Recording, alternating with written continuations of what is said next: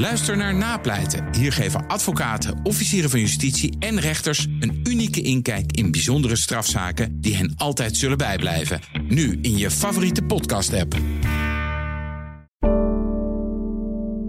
Als vierjarig jongetje was hij voor het eerst bij een kroning.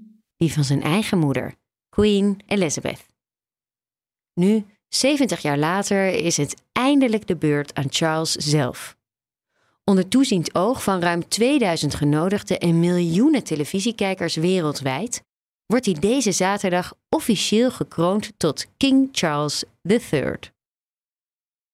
Daarmee breekt ook een nieuw tijdperk aan voor het Britse koningshuis dat al jaren aan populariteit inboet. Want net als in Nederland vinden veel Britten de royals ouderwets, zinloos en vooral ontzettend duur. In deze aflevering kijk ik samen met F D-collega Joost Dobber, correspondent in het Verenigd Koninkrijk, naar de toekomst van de Britse monarchie. Zal het King Charles lukken om het tij te keren? Wat kost de koning eigenlijk en, misschien nog belangrijker, wat levert hij op? Maar eerst spreek ik met historicus Simone Lamain, die ons vertelt over de jarenlange voorbereidingen en de eeuwenoude tradities die gepaard gaan met de kroning van een nieuwe vorst. Mijn naam is Elfanie Toe Laer en dit is De Week Voorbij, de weekendpodcast van het F D. Now follows the singing of Handel setting of the great anthem Zadok the Priest. This is a most sacred part of the service, for it is the Queen's hallowing. In this garment of white, in such contrast to the splendors about her, she will move for the first time to King Edward's chair. Dit zijn de klanken van Zadok the Priest. En voor vele luisteraars zal het heel bekend in de oren klinken, want het is ook de tune van de Champions League. Maar het is al een heel oude melodie, geschreven door Handel in zeventien zevenentwintig voor de kroning van koning George de tweede. Dit wordt gedraaid of gezongen bij de Uh, zalving, dat is ook weer zo'n heel oud element van de kroningsceremonie. En het verwijst naar bijbelse tijden toen profeten de koningen zalfden. Dit is Simone Lamain. Als historicus en royalty-deskundige weet zij als geen ander hoe belangrijk tradities zijn bij een koningsceremonie. Toch wil Charles het dit keer net even anders doen. Bijvoorbeeld als het gaat om de olie voor de zalving. De olie is samengesteld op een eeuwenoud recept, maar dat stuitte wel op bezwaren bij Charles.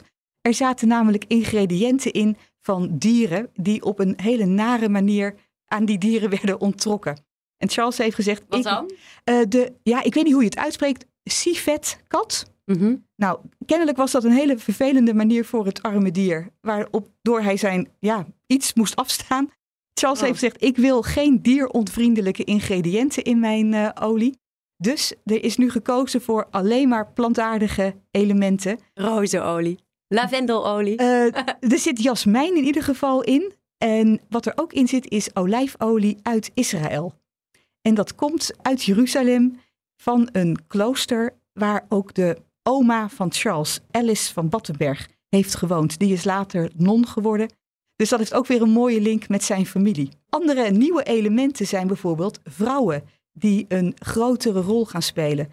Er zal een vrouw zijn die het Sword of State, het rijkszwaard, aan Charles uh, brengt. Dat is altijd een man geweest, dat is nu een vrouw. Er zullen ook een aantal geestelijken zijn die vrouw zijn. Dat is nieuw. Dus je ziet inderdaad, er komen nieuwe dingen bij. Niet heel wereldschokkend, maar toch, er is wel een ontwikkeling. Charles mag dan kiezen voor een vegan zalving en vrouwelijke geestelijke. Op de meeste andere vlakken houdt hij vast aan de oude gewoonte.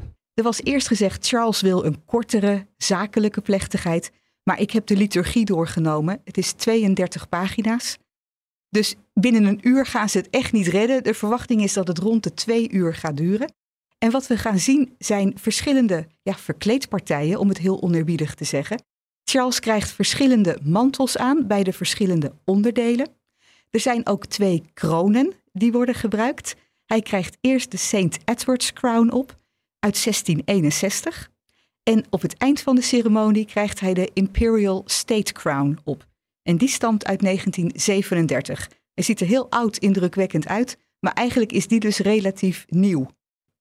En wat zijn de, tijdens die uh, tweeëndertig pagina's durende liturgie, wat moet hij eigenlijk doen?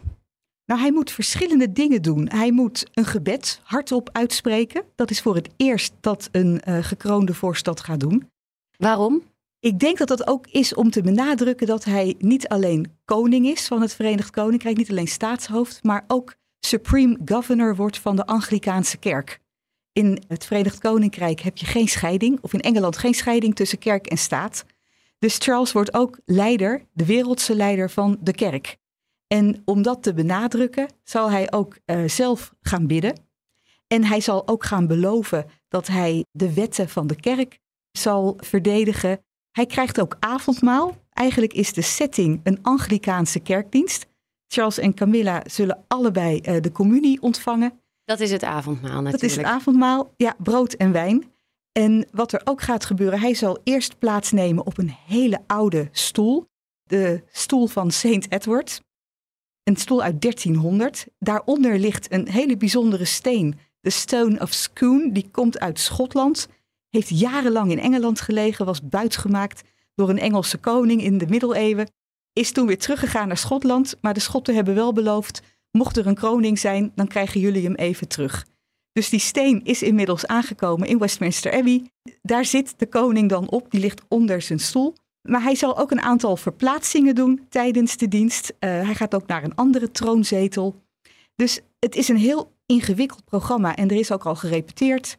En dat is ook wel nodig, want het is zo uitgebreid met zoveel details.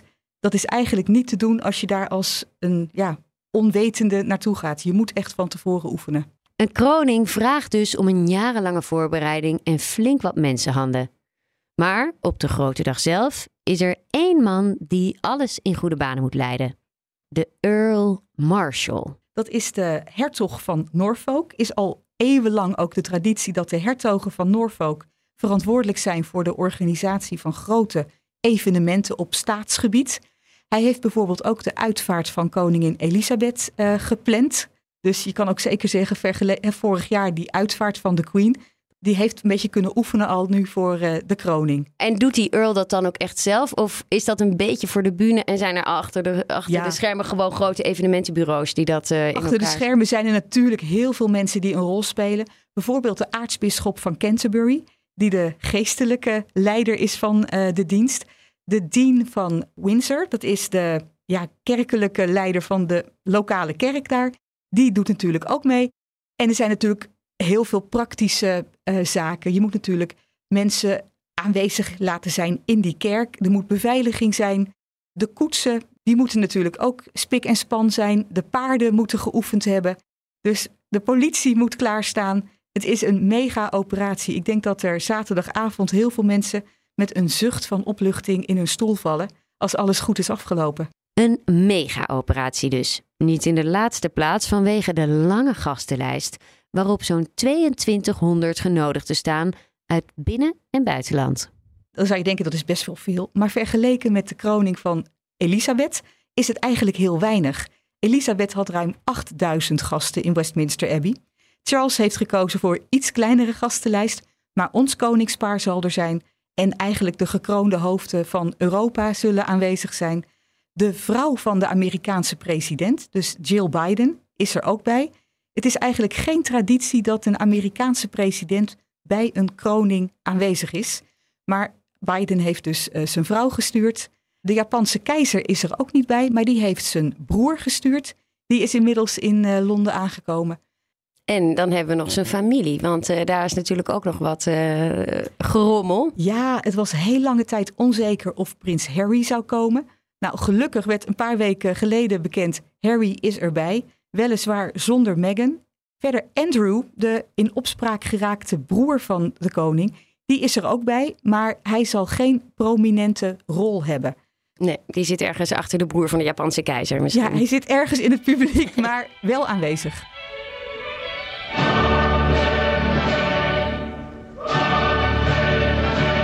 En dan zijn er natuurlijk ook nog de tienduizenden mensen die zich buiten Westminster Abbey zullen verzamelen om een glimp op te vangen van hun nieuwe koning.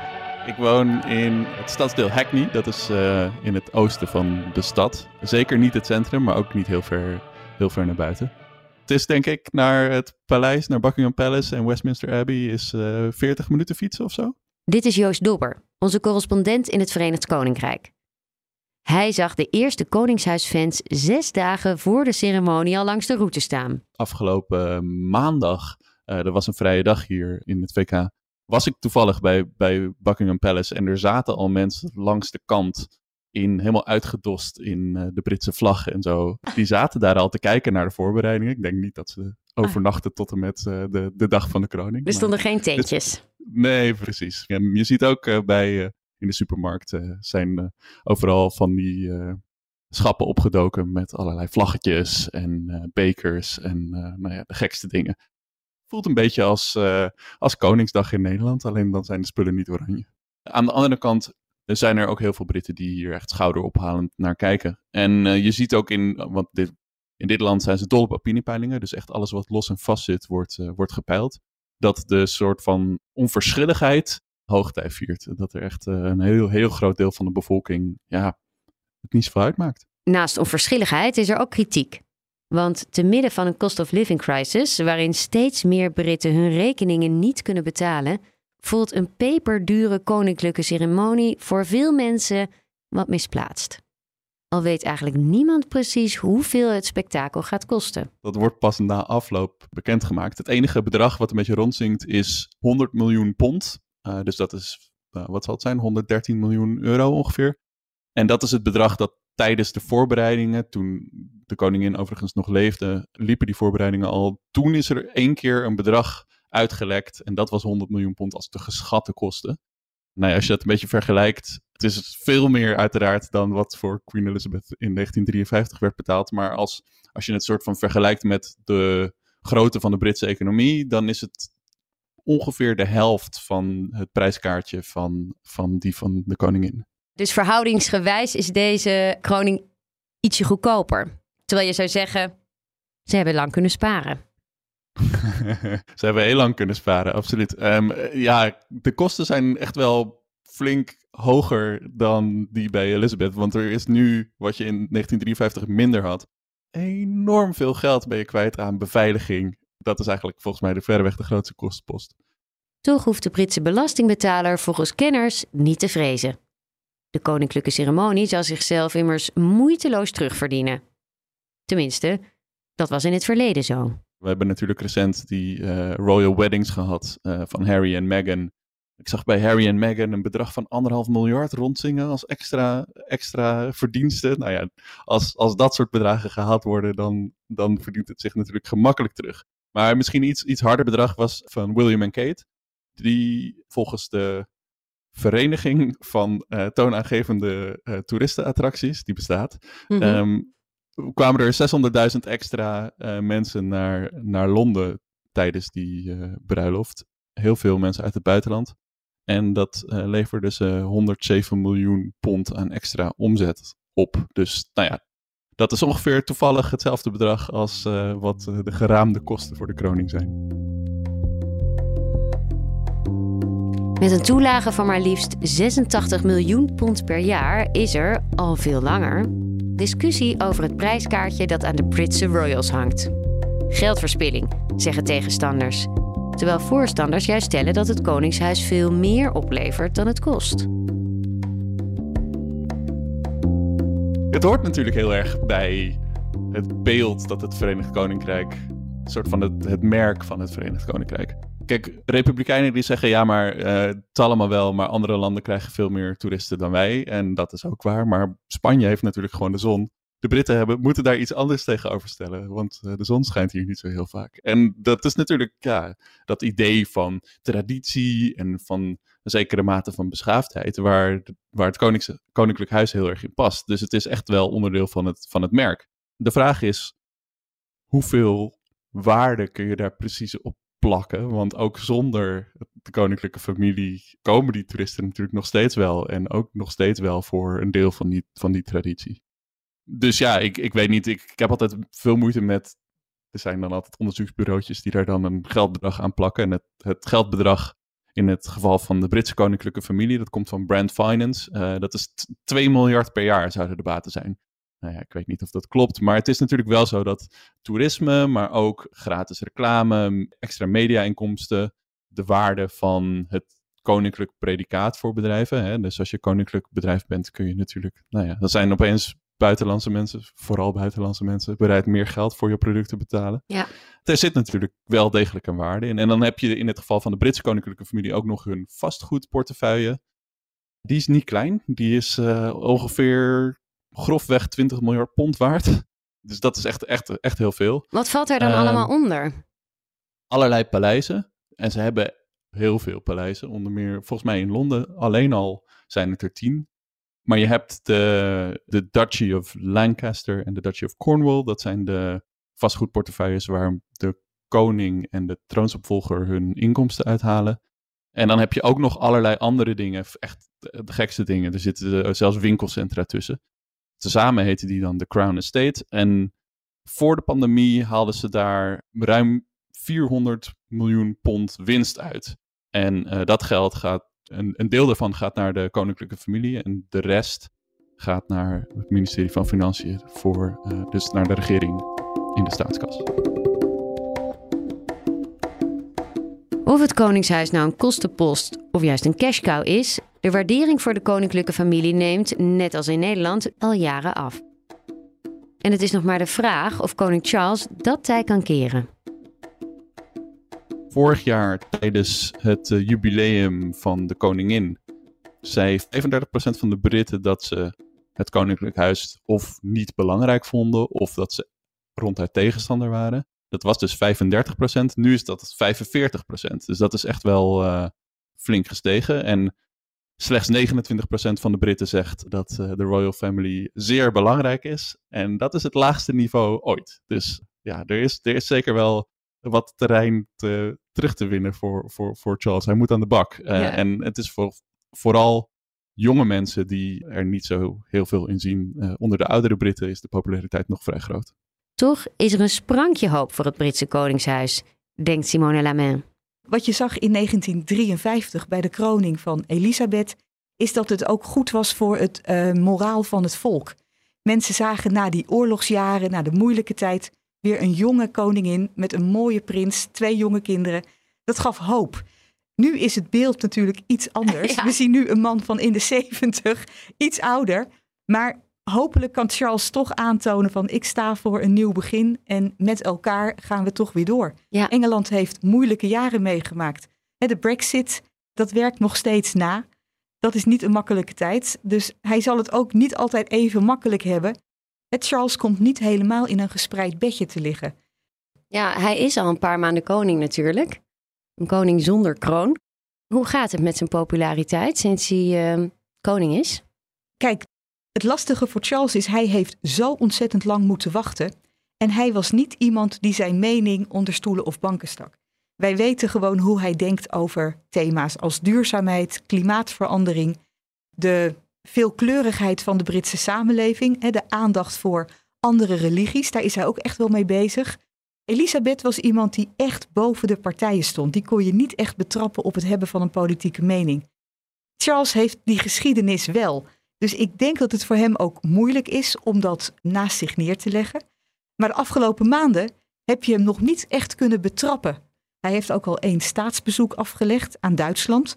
Nou, dat was echt een groot succes. Je ziet in Duitsland... heel veel uh, liefhebbers van monarchieën in het algemeen. Dus misschien dat Charles in het buitenland, in Europa... wel geliefder is dan in zijn eigen land. Charles zal dus hard aan het werk moeten... als hij wil dat ook de Britten hem massaal in hun hart sluiten. En ook in de rest van zijn koninkrijk, de Commonwealth... vallen nog genoeg zielen te winnen. Er was een recent onderzoek dat, waarin zes van de veertien landen... Daar was een meerderheid van de bevolking zijn, nou, we willen liever een rep- republiek zijn. En Australië en Canada hoort, horen daar ook bij. En we hadden recent natuurlijk ook Barbados, die uh, de monarchie hebben afgeschaft en een republiek zijn geworden. Dus daar speelt zeker wel wat. En er zouden best wel, nou ja, nu...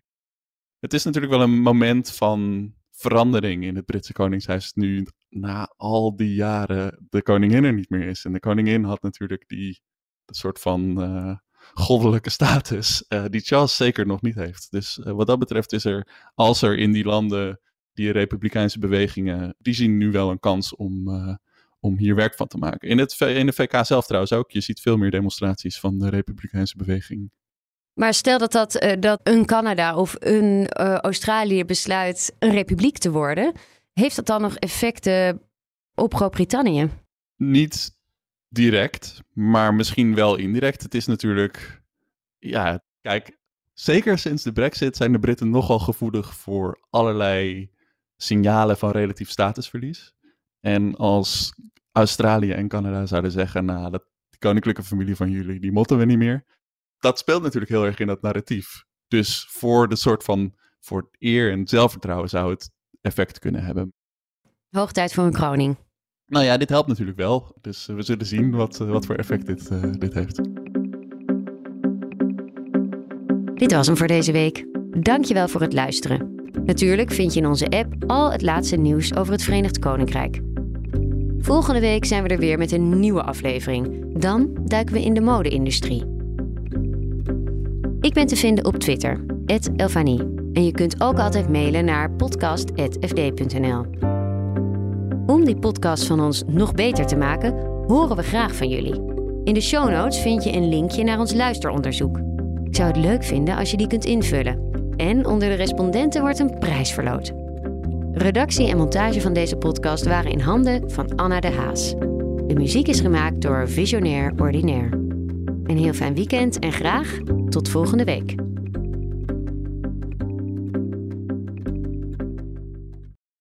B N R Headlines. De hele dag binnen- en buitenlandse politiek. In Nederland hebben we geen munitiefabrieken. De hele dag economie. Vijf dagen in de week bezorgen. Dat kan niet uit. De hele dag technologie. Amerikanen weer op de maan. Heb je eigenlijk geen tijd, maar wil je toch op de hoogte blijven? B N R Headlines. Het laatste nieuws, maar dan in het kort. Ga naar je podcast-app en abonneer je op B N R Headlines.